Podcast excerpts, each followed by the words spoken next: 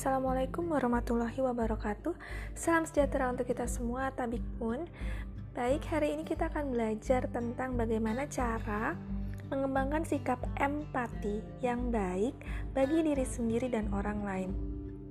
Teman-teman, sikap empati adalah kemampuan seseorang untuk mengenali, memahami, dan berbagi rasa dengan makhluk yang lain Tak hanya manusia, namun juga binatang hingga karakter fiksi sekalipun.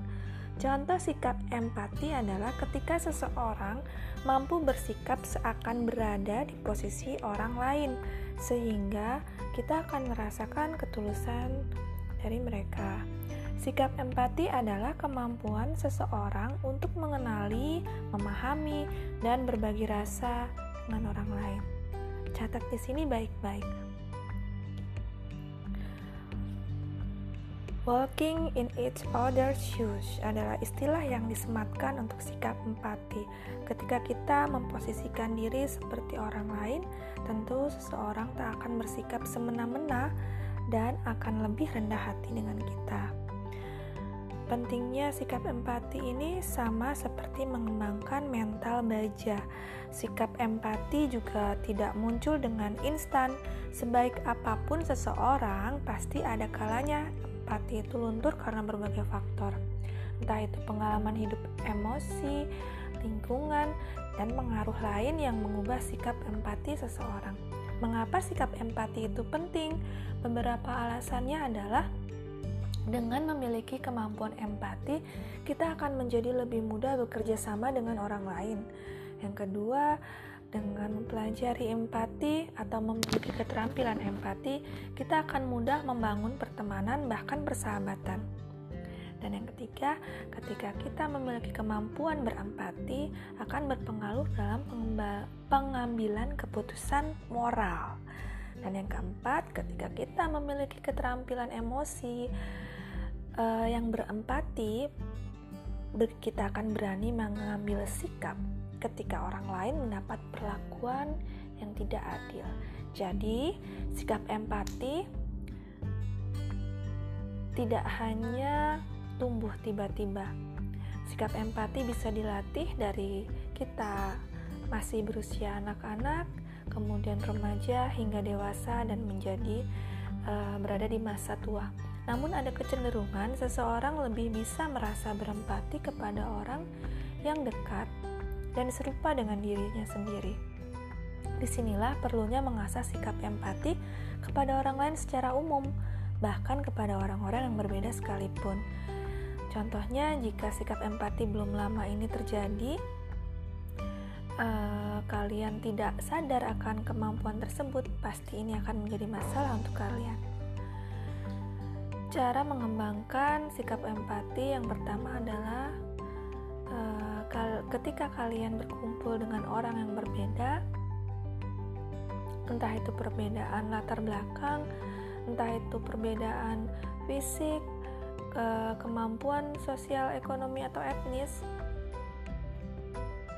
maka yang harus dilakukan adalah tidak melakukan atau menonjolkan perbedaan, tetapi lebih kepada sikap menerima perbedaan. Kemudian, ketika berbicara, jadilah pendengar yang baik. Semua orang tidak bisa menjadi pendengar yang baik jika mereka hanya ingin berbicara tanpa mau mendengarkan orang lain, dan orang akan dikatakan tidak menjadi pendengar yang baik jika mereka sering memotong pembicaraan orang lain. Maka, yang terbaik adalah harus bisa mendengarkan dengan sabar, kemudian tidak memotong pembicaraan, dan benar-benar menyimak apa yang disampaikan oleh orang lain. Tugas kalian hanya mendengarkan saja, tapi berbeda kan ya antara mendengarkan sambil ngelamun atau mendengarkan sambil mencoba memahami makna di balik apa yang ia katakan. Berbicara di sini bukan hanya soal menyenangkan orang yang kita ajak berkomunikasi karena itu bukanlah hal yang baik kita tidak bisa menipu orang lain agar orang lain senang kepada kita. Posisikan diri menjadi orang lain, meski mustahil menjadi orang lain, tetapi setidaknya cobalah membayangkan jika kita berada di posisi orang tersebut. Bayangkan jika kita mengalami hal itu. Pola pikir seperti ini akan membantu membentuk sikap empati sekaligus rasa solidaritas untuk bersama-sama merasakan apa yang mereka hadapi. Mulailah perubahan ini sedikit demi sedikit, walau tidak bisa langsung ya. Orang yang memiliki sikap empati tinggi tak akan pernah menjadi orang yang dibenci. Insya Allah mereka akan selalu memiliki banyak teman. Karena jarang sekali orang yang memiliki kemampuan berempati. Tapi lagi-lagi ini adalah keterampilan yang bisa dipelajari. Cobalah untuk berbicara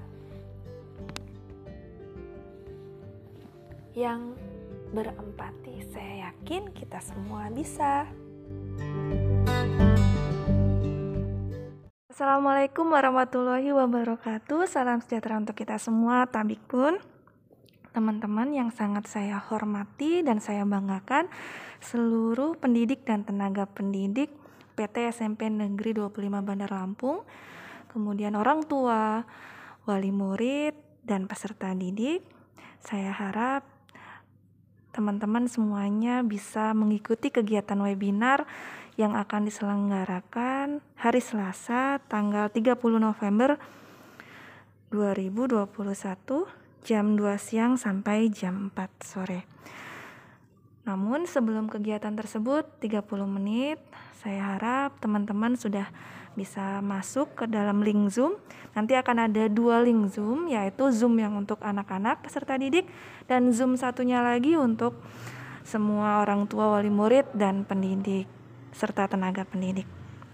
Saya harap teman-teman bisa semangat ya mengikuti kegiatan ini, kegiatan yang luar biasa keren karena SMP Negeri 25 Bandar Lampung bekerja sama atau bermitra dengan Yayasan Sejiwa, sebuah yayasan semai jiwa Amini merupakan lembaga nirlaba yang didirikan dan berkantor di Jakarta. Fokus dari Yayasan Sejiwa adalah untuk terbangunnya karakter, meningkatkan kepercayaan diri dan optimalisasi potensi anak di Indonesia. Jadi, kegiatan webinar yang akan kita laksanakan tersebut temanya adalah mengoptimalkan potensi anak di ruang digital. Materinya mungkin tidak jauh-jauh dari hal-hal yang berhubungan dengan ruang digital kita dan anak-anak ya.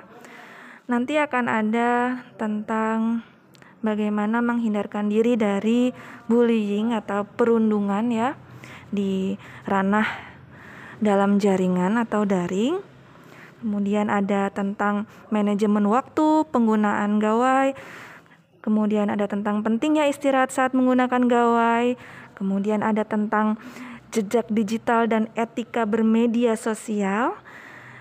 Kemudian ada kiat membangun komunikasi yang baik antara orang tua dengan anak.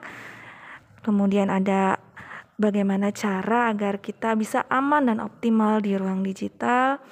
Kemudian ada tentang good habits, yaitu pembiasaan baik ya di era digital. Dan yang terakhir ada tentang bagaimana menjadi top of mind di era digital. Sekali lagi saya mohon agar seluruh pendidik, tenaga pendidik, orang tua, wali murid mengikuti serentak dan anak-anak peserta didik juga mengikutinya dengan baik. Kegiatan ini juga ada door prize-nya untuk pemberi komentar dan penanya terbaik. Ya, jadi door prize tersebut benar-benar ada sudah disiapkan oleh pihak penyelenggara. Kemudian juga ada door prize untuk memosting video respon tentang webinar ini gitu jadi waktu yang ada cuman sedikit tapi insya Allah akan benar-benar bermanfaat luar biasa untuk kita semua Semoga teman-teman semua dapat menjaga nama baik sekolah kita di mata masyarakat dan Kemendikbudristek karena ini akan dipantau juga oleh mereka. Cukup sekian yang bisa saya sampaikan. Assalamualaikum warahmatullahi wabarakatuh. Assalamualaikum warahmatullahi wabarakatuh. Salam sejahtera untuk kita semua. Tabik pun teman-teman yang sangat saya hormati dan saya banggakan seluruh pendidik dan tenaga pendidik PT SMP Negeri 25 Bandar Lampung, kemudian orang tua, wali murid, dan peserta didik. Saya harap teman-teman semuanya bisa mengikuti kegiatan webinar yang akan diselenggarakan hari Selasa tanggal 30 November 2021 jam 2 siang sampai jam 4 sore. Namun sebelum kegiatan tersebut 30 menit, saya harap teman-teman sudah bisa masuk ke dalam link Zoom. Nanti akan ada dua link Zoom, yaitu Zoom yang untuk anak-anak peserta didik dan Zoom satunya lagi untuk semua orang tua wali murid dan pendidik serta tenaga pendidik. Saya harap teman-teman bisa semangat ya mengikuti kegiatan ini, kegiatan yang luar biasa keren karena SMP Negeri 25 Bandar Lampung bekerja sama atau bermitra dengan Yayasan Sejiwa, sebuah yayasan semai jiwa Amini merupakan lembaga nirlaba yang didirikan dan berkantor di Jakarta. Fokus dari Yayasan Sejiwa adalah untuk terbangunnya karakter, meningkatkan kepercayaan diri, dan optimalisasi potensi anak di Indonesia. Jadi, kegiatan webinar yang akan kita laksanakan tersebut temanya adalah mengoptimalkan potensi anak di ruang digital. Materinya mungkin tidak jauh-jauh dari hal-hal yang berhubungan dengan ruang digital kita dan anak-anak ya. Nanti akan ada tentang bagaimana menghindarkan diri dari bullying atau perundungan ya di ranah dalam jaringan atau daring. Kemudian ada tentang manajemen waktu, penggunaan gawai. Kemudian ada tentang pentingnya istirahat saat menggunakan gawai. Kemudian ada tentang jejak digital dan etika bermedia sosial. Kemudian ada kiat membangun komunikasi yang baik antara orang tua dengan anak Kemudian ada bagaimana cara agar kita bisa aman dan optimal di ruang digital. Kemudian ada tentang good habits, yaitu pembiasaan baik ya di era digital. Dan yang terakhir ada tentang bagaimana menjadi top of mind di era digital.